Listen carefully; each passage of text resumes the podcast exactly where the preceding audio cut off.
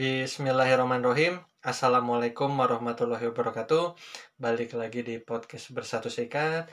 Kali ini kita akan ngobrol sama seorang sahabat lama bernama Maulana Karnawijaya Wahyu. Ul, saya nggak ceritain nih topiknya apa Ul. Coba ceritakan siapa dirimu. Eh, apa yang harus diceritakan? Dirimu sudah tahu semuanya. Asik. Jadi apalagi gitu? Ya. ya oke lah. Eh, saya ini lulusan teknologi pangan yang bekerja eh, murtad dari background pendidikan gitu. Eh, sekarang lebih ke profesinya di bidang IT. Ya nggak tahu lah, nggak tahu kenapa jadi ke situ, tapi jalannya ada di situ gitu. Terus eh, di bidang IT mungkin udah sekarang jalan 4 tahun yang benar-benarnya cuman yang sebelum-sebelumnya juga sudah ada menyinggung-nyinggung ke IT juga. Di sekitar dua tahunan ya berarti kalau di total udah enam tahun enam tahun gitu ya enam tahun di dunia IT ini gitu. Cuman IT-nya mungkin bukan oh bisa engineer gitu bukan. Jadi ya, eh, selain IT yang di engineer itu ada ada di sisi lainnya gitu gitu Ci Eh, IT kan luas ya Ul. Halo. em, ini tuh IT di urusan apa ya gitu? Maksudnya apakah mau coding gitunya atau eh, bikin UX design gitu kan? Nah, itu juga masih nyerempet-nyerempet IT walau ada desainnya gitu kan? Atau eh, back end atau front end atau apa sih gitu istilahnya yang sekarang mau jalanin gitu. Nah, jadi kalau di perusahaan itu ada sebuah biasanya suka ada namanya aplikasi ERP ya, Mm-mm. eh, Enterprise Resource Planning. Eh, nah, jadi saya itu eh, dipercaya untuk menjadi fungsional salah satu ERP yang banyak dipakai di perusahaan saja SAP gitu ya, setan aja puyeng. Karena setan aja puyeng, kalau saya manusia enggak gitu jadinya. Alhamdulillah. Soalnya mana adalah Eh, lanjut lanjut manusia. Eh, Oke, eh, jadi di eh, di IT itu mungkin kebayangannya kebayangnya kayak bikin di Gojek gitu ya. Nggak nggak nggak di situ gitu, tapi lebih banyaknya di IT di ERP. Eh, ERP ya inilah inilah eh, aplikasi pembukuan gitu gampangnya. Nah di di sistem itu itu ada ada beberapa bagian gitu ada ada sisi teknikal sama non teknikal atau sisi bisnis nah saya ini di sisi bisnisnya kalau diupamakan dalam sebuah bangunan arsitektur ada arsitek kemudian ada tukang ngurus-ngurus surat-surat gitu ya izin perizinan. Saya ini di bagian arsiteknya gitu desainnya. Kalau kita mau bikin sebuah rumah kita kasih ke langsung ke tukang bangunan pak saya mau bikin rumah. Oh oke rumahnya bentuknya kayak gini ya.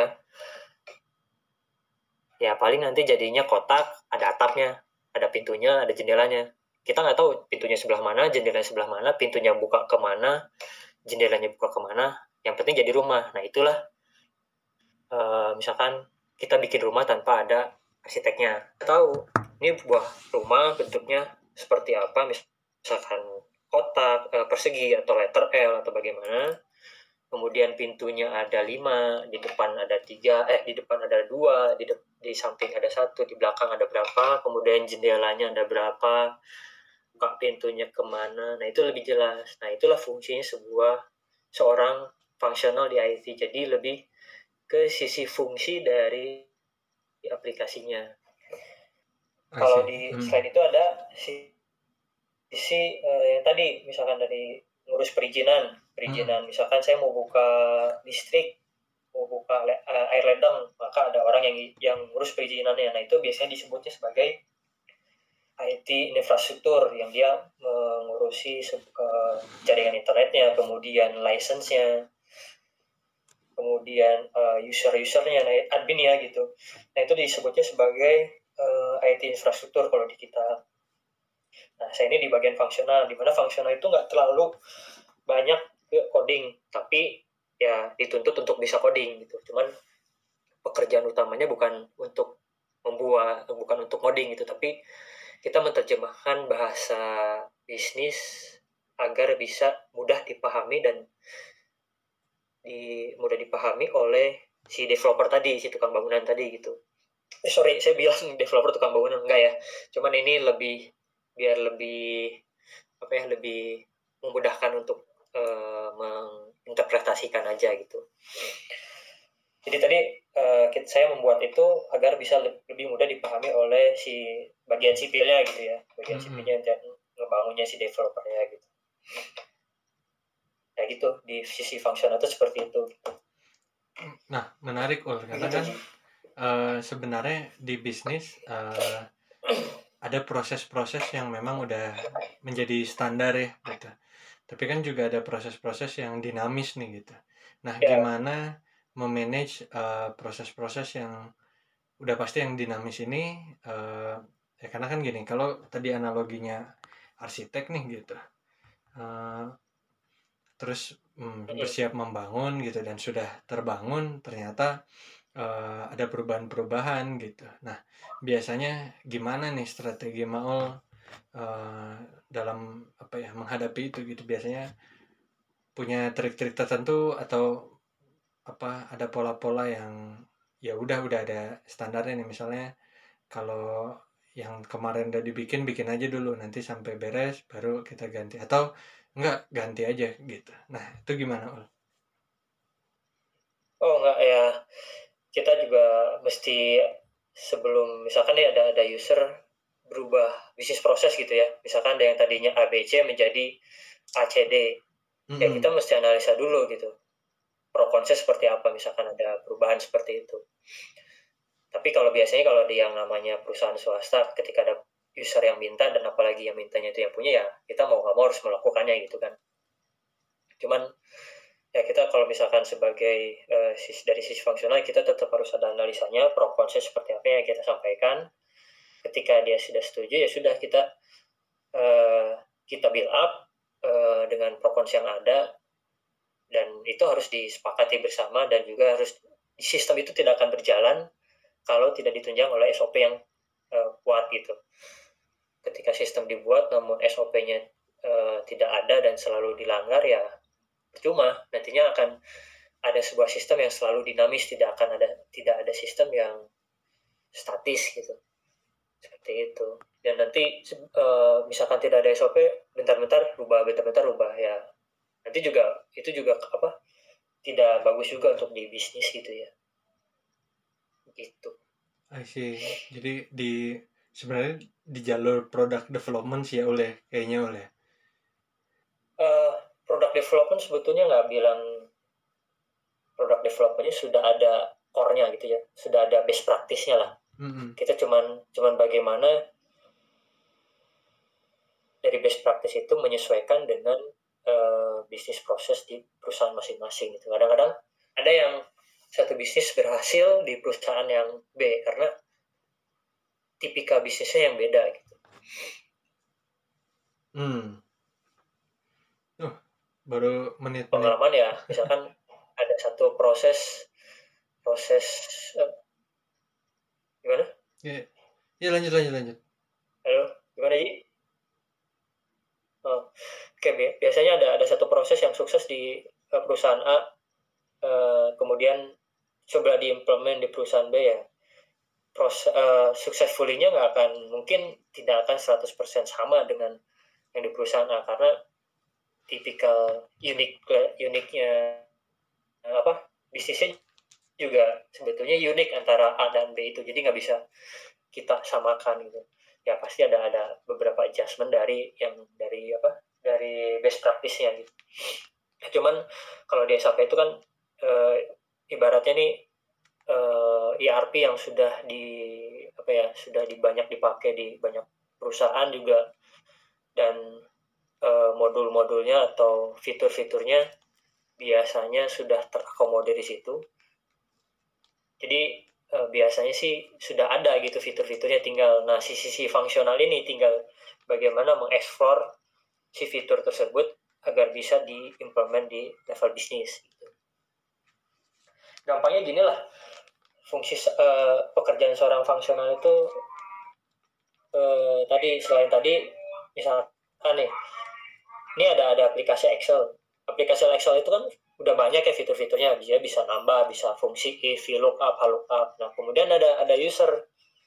Ada user ini bagaimana caranya saya untuk menjadikan Excel ini menjadi sebuah report gitu. Sebuah report yang sebuah report yang powerful. Oh ini tinggal kita buat VLOOKUP VLOOKUP dan lain sebagainya gitu. Kita tinggal ajarin. Oh berarti sudah ada kan fitur tersebut di Excel tinggal bagaimana kita uh, apa ya mendeliver kemudian mengeksplor si si Excel tersebut biar lebih powerful digunakan oleh user gitu.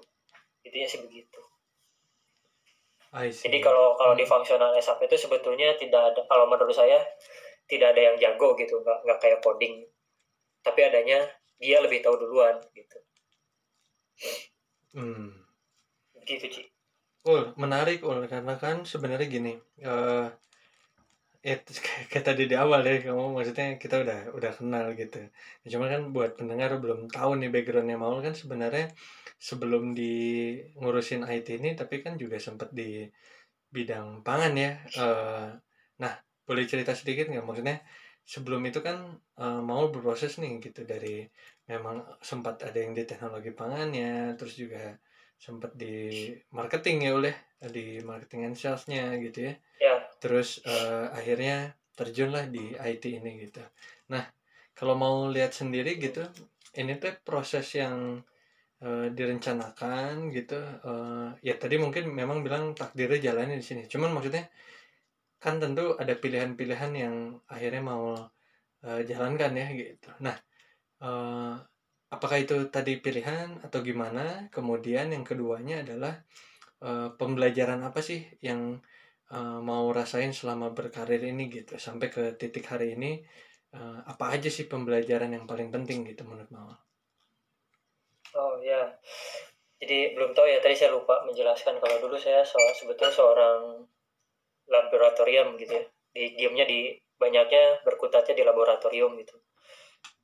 Jadi dulu kuliah di teknologi pangan wah sangat mencintai sekali dengan dunia teknologi pangan sampai-sampai uh, keluar dari fakultas dari jurusan tercinta juga susah gitu ya. Lama. Nggak cepet saking saking sukanya sama saking cintanya sama teknologi pangan jadinya dilamain dulu lah gitu. Biar nggak mubazir masuk ke, ke fakultas tersebut. Oke. Okay uh, jadi kuliah lima tahun ya waktu itu lima tahun merupakan standar di teknologi pangan. Mungkin sekarang udah tiga tahun juga udah bisa gitu ya.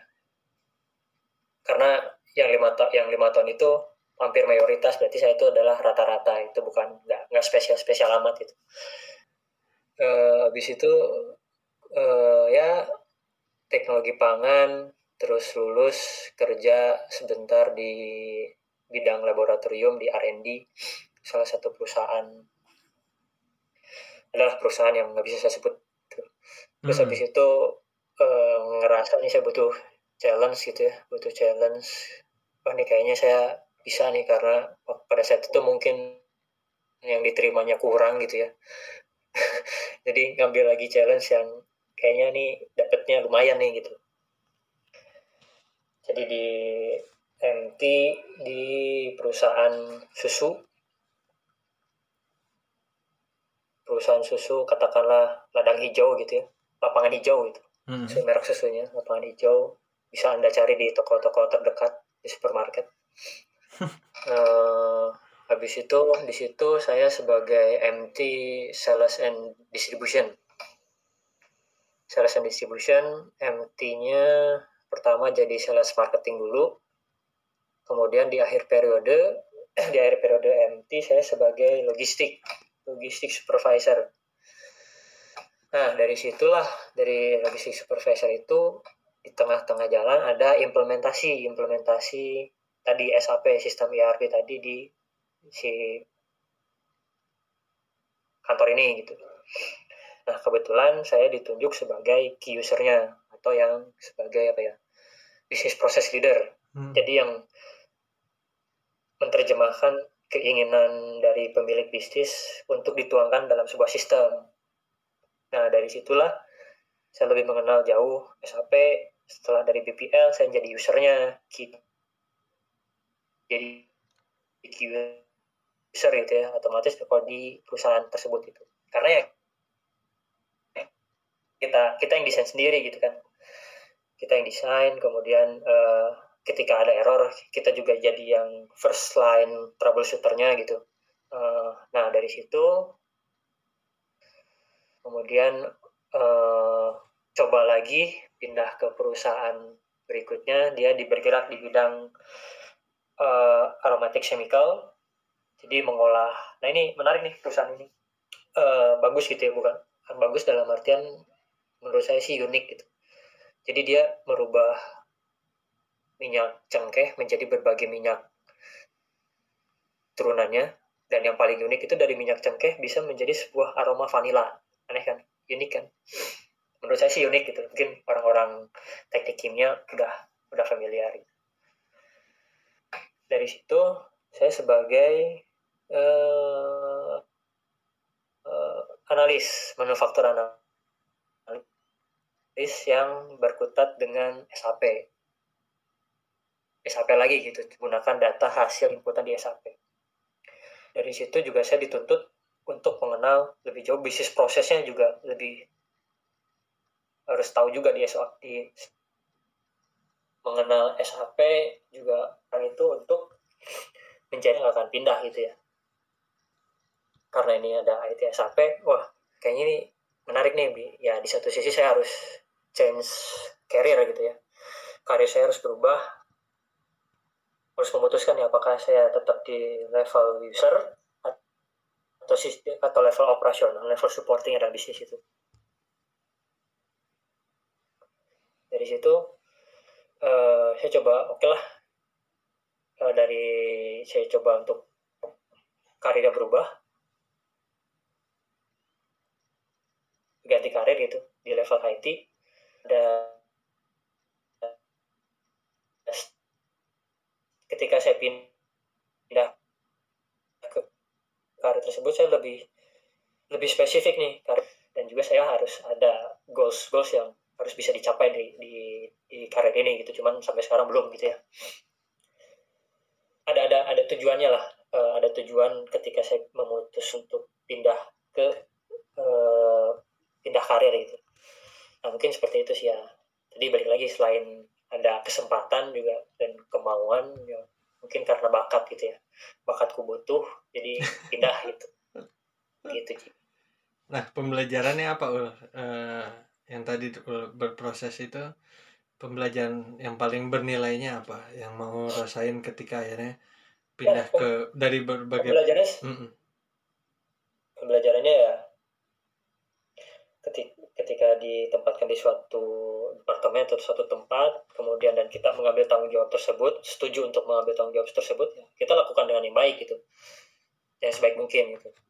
E, masalah apa ya masalah ke depannya ya kalau saya sih ya ikutin aja alir ketika tapi ketika ada kesempatan dan itu kemungkinan itu kesempatannya lebih baik ya kita berdoa dan uh, ambil kesempatan itu dengan penuh tanggung jawab gitu artinya sih di mana pun kita berada ya harus melakukan sesuatu itu yang dengan dengan yang baik gitu kalau waktu itu ada ada satu quotes dari petinggi yang punya perusahaan yang mengasih kita beasiswa gitu hmm. apa ya lakukanlah yang terbaik di tempat kamu berada sekarang gitu love your job eh apa ya do your love and hmm. Do what you love. Apa ya? Pokoknya intinya love what you do. Ah itu ya ya itu tuh. Do what you love. Uh, intinya intinya ketika kamu berada di suatu tempat itu ya lakukanlah yang terbaik gitu. Intinya gitu. I see. Nah eh terus kan mau juga pasti ada yang ada yang apa ya? Eh, pas berpindah ini kan juga belajar lagi oleh karena kalau kita ngelihat dari dari backgroundnya di lab terus sempat eh, berpindah di beberapa perusahaan gitu. Nah akhirnya cara beradaptasinya seperti apa ul? Ya cara beradaptasinya ya jangan kalau saya sih eh, istilahnya nih tempat tempat baru ya belajar belajar baru lagi gitu. Jangan saya backgroundnya pangan backgroundnya pangan jadi ingin belajar pangan eh apa eh, ingin menerapkan ilmu pangan tapi pekerjaan saya di bidang logistik gitu ya nggak bisa gitu. Jadi anggaplah misalkan kita udah beda beda beda jalur dengan yang background pendidikan kita ya anggaplah pendidikan kita sebelumnya itu adalah sebuah uh, milestone untuk mencapai ke titik yang sekarang ini gitu. Walaupun ya jangan dilupakan juga cuman uh, tapi jangan uh, kalau ibarat kata Sunda itu jangan adigung gitu ya. Mentang-mentang saya udah lulusan ini dan ilmunya pengen dipaksa dipakai ya nggak bisa gitu. Cuman artinya kosongkan dulu lah gelasnya hmm. agar bisa menerima air yang baru gitu.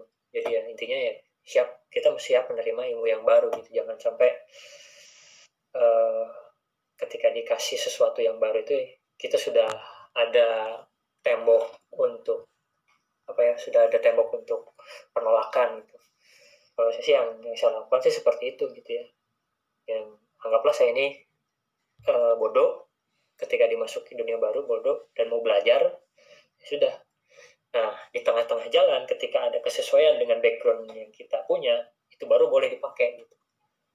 Gitu. I see. Uh, Ul, kalau kalau uh, di product development ya, ya di fungsional yang mau cerita ini kan juga pasti berhadapan dengan manusia-manusia lah gitu. Nah, kan juga uh, kadang kan proses kebutuhannya beda-beda nih gitu. Atau proses kemampuannya juga terbatas misalnya gitu. Dalam artian entah itu waktu atau teknologi atau kapasitas gitu. Nah tapi juga ada demand yang mungkin uh, beda-beda gitu dari segi waktu kebutuhan besar kecilnya volumenya gitu. Nah uh, mau gimana nih cara memanage itu semua gitu?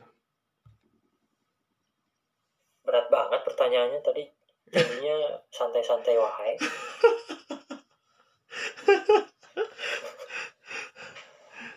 ini eh, skip lah pertanyaan ini skip aja ini bobot nilai paling besar ul. Buruan ul. uh. ya memanage sama lah sama kayak sama kayak budak korporat lainnya gitu. Uh, eight to five eight to five itu delapan sampai lima ke lima dari jam 8 sampai jam 5 di luar itu HP-nya dimatikan. Gak tahu dimatikan ya sudah tidur saja. Uh, ya untuk memanage ya balik lagi kita ke skala prioritas gitu ada prioritas kalau saya di dapat dari wejangan dari atasan saya ini kita itu support untuk membantu operasional gitu jangan sampai uh, operasional perusahaan itu terhenti gara-gara error di sistem. Nah, ketika ada trouble atau ada, ada keinginan, ada keinginan dari user yang ingin misalkan merubah sistem, ya tadi uh, prioritasnya dulu mau seperti uh, apa dulu nih. Misalkan ya, saya lagi lagi bikin lagi mendesain suatu sistem gitu dengan tim, mm-hmm. tiba-tiba ada yang butuh support saya dari butuh support kita dari tim produksi gitu.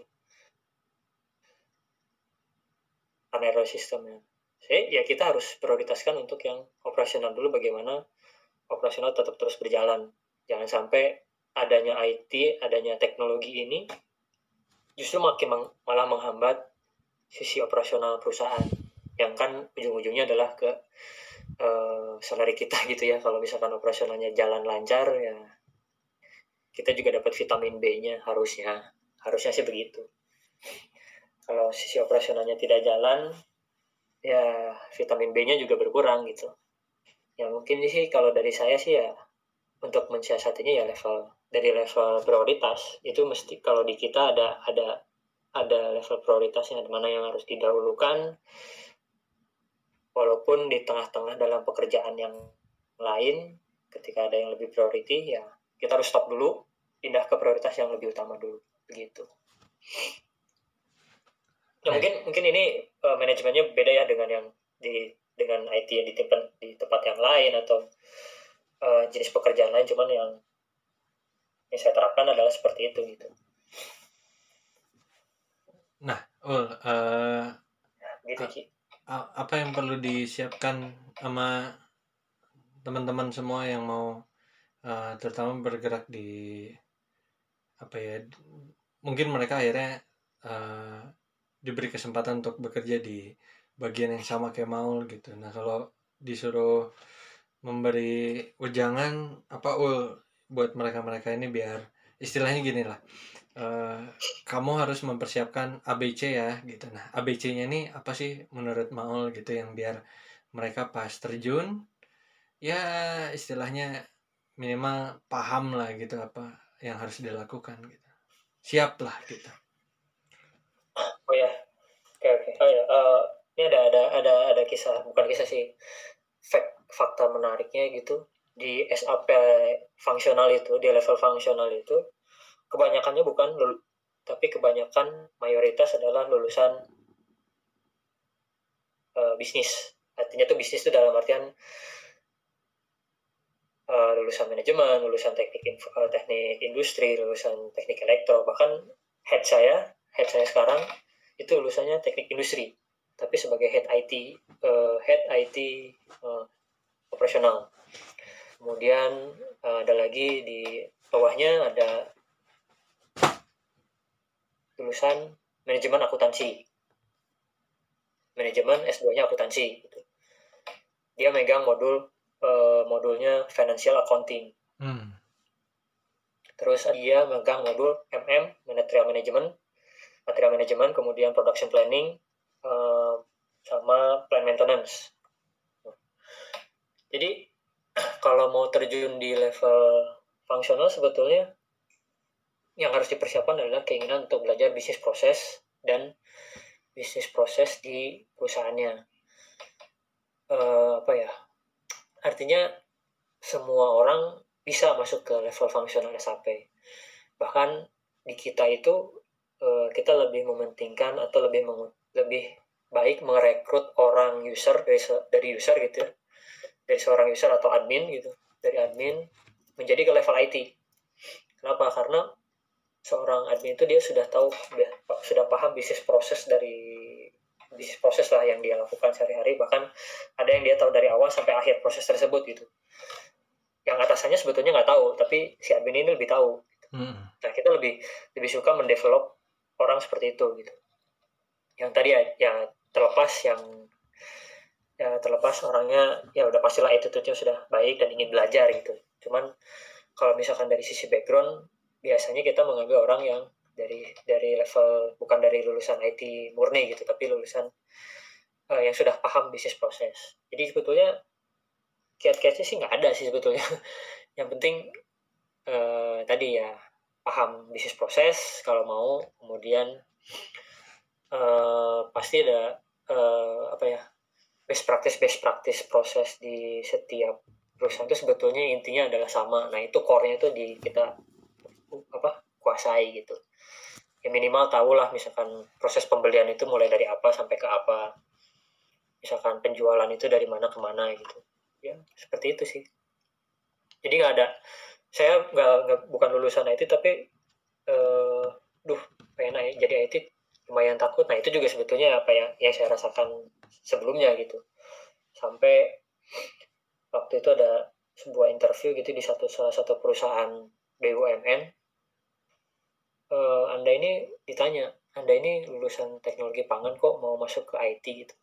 Kenapa nggak masuk di di teknologi pangan di apa di karirnya misalkan R&D R&D pangan gitu? Hmm. ya menurut saya sih nggak masalah sih karena rezeki itu nggak nggak cuman dari satu arah gitu ya dari berbagai arah tinggal kita mau ngambil yang mana. Dan prinsip saya tadi ketika saya sudah ditempatkan di suatu tempat itu ya lakukanlah yang terbaik gitu. Apa yang bisa kita lakukan ya itu yang kita berikan. Gitu Ci. Ya semoga ada manfaatnya lah dari obrolan ini. Kalau nggak ada manfaatnya ya maafkan gitu ya. Cenah nggak ada kiat-kiat tapi loba cenah ya itu kan sebuah apa ya sebuah ya pembukaan gitu. Asik. Yang tadinya di, yang, yang tadinya tuh pengen berjalan cuman 100 meter ya jadinya 100 kilo. Tuh ini slow ya tilu puluh menit. Eh tuh maaf jadi Sunda. Uh, ini kita udah lebih dari 30 menit gitu ya karena tadinya uh, Bapak Maulana ini uh, malu-malu mau tapi uh, tapi uh, beruntung banget dapat cerita dari Maul hari ini. Oh thank you pisan.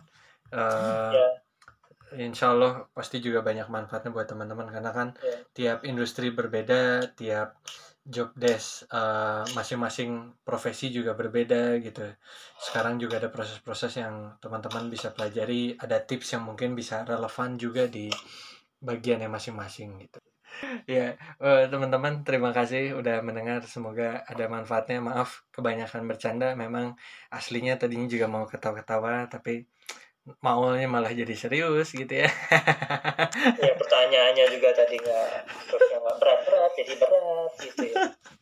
Hanya well thank you nya assalamualaikum ya, ya. Waalaikumsalam warahmatullahi wabarakatuh